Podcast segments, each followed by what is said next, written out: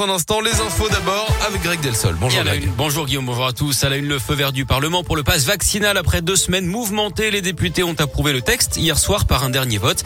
Il instaure le pass vaccinal donc à partir de 16 ans.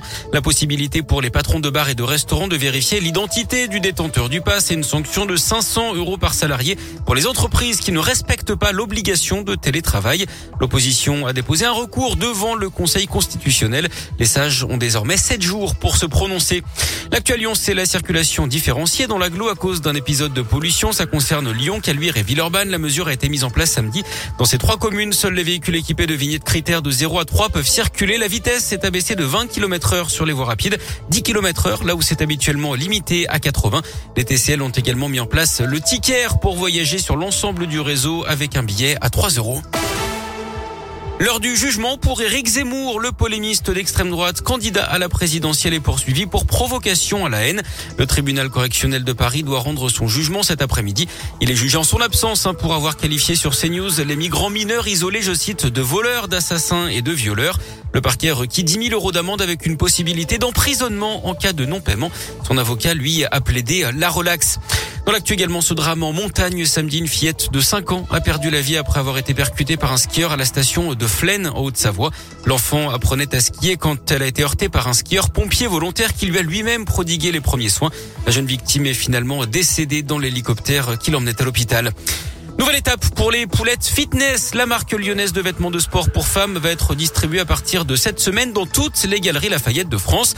Un coup d'accélérateur hein, pour la société lancée en 2017 par deux créatrices de la région avec l'idée de proposer à toutes les femmes, quelle que soit leur morphologie et leur niveau sportif, des brassières, leggings, t-shirts, débardeurs ou encore des shorts pour la pratique du jogging, du fitness ou du yoga, mais aussi avec une volonté écologique comme nous l'explique Roxane Sutet, l'une des créatrices. On a décidé de partir sur des tissus entièrement recyclés. Donc on utilise l'éconil qui est une matière produite à partir de déchets marins plastiques qui sont collectés euh, dans les océans et après revalorisés, fondus en, en, paillettes et euh, revalorisés sous forme de tissu de nylon qui est très technique, qui a pas mal de propriétés euh, justement pour la pratique sportive.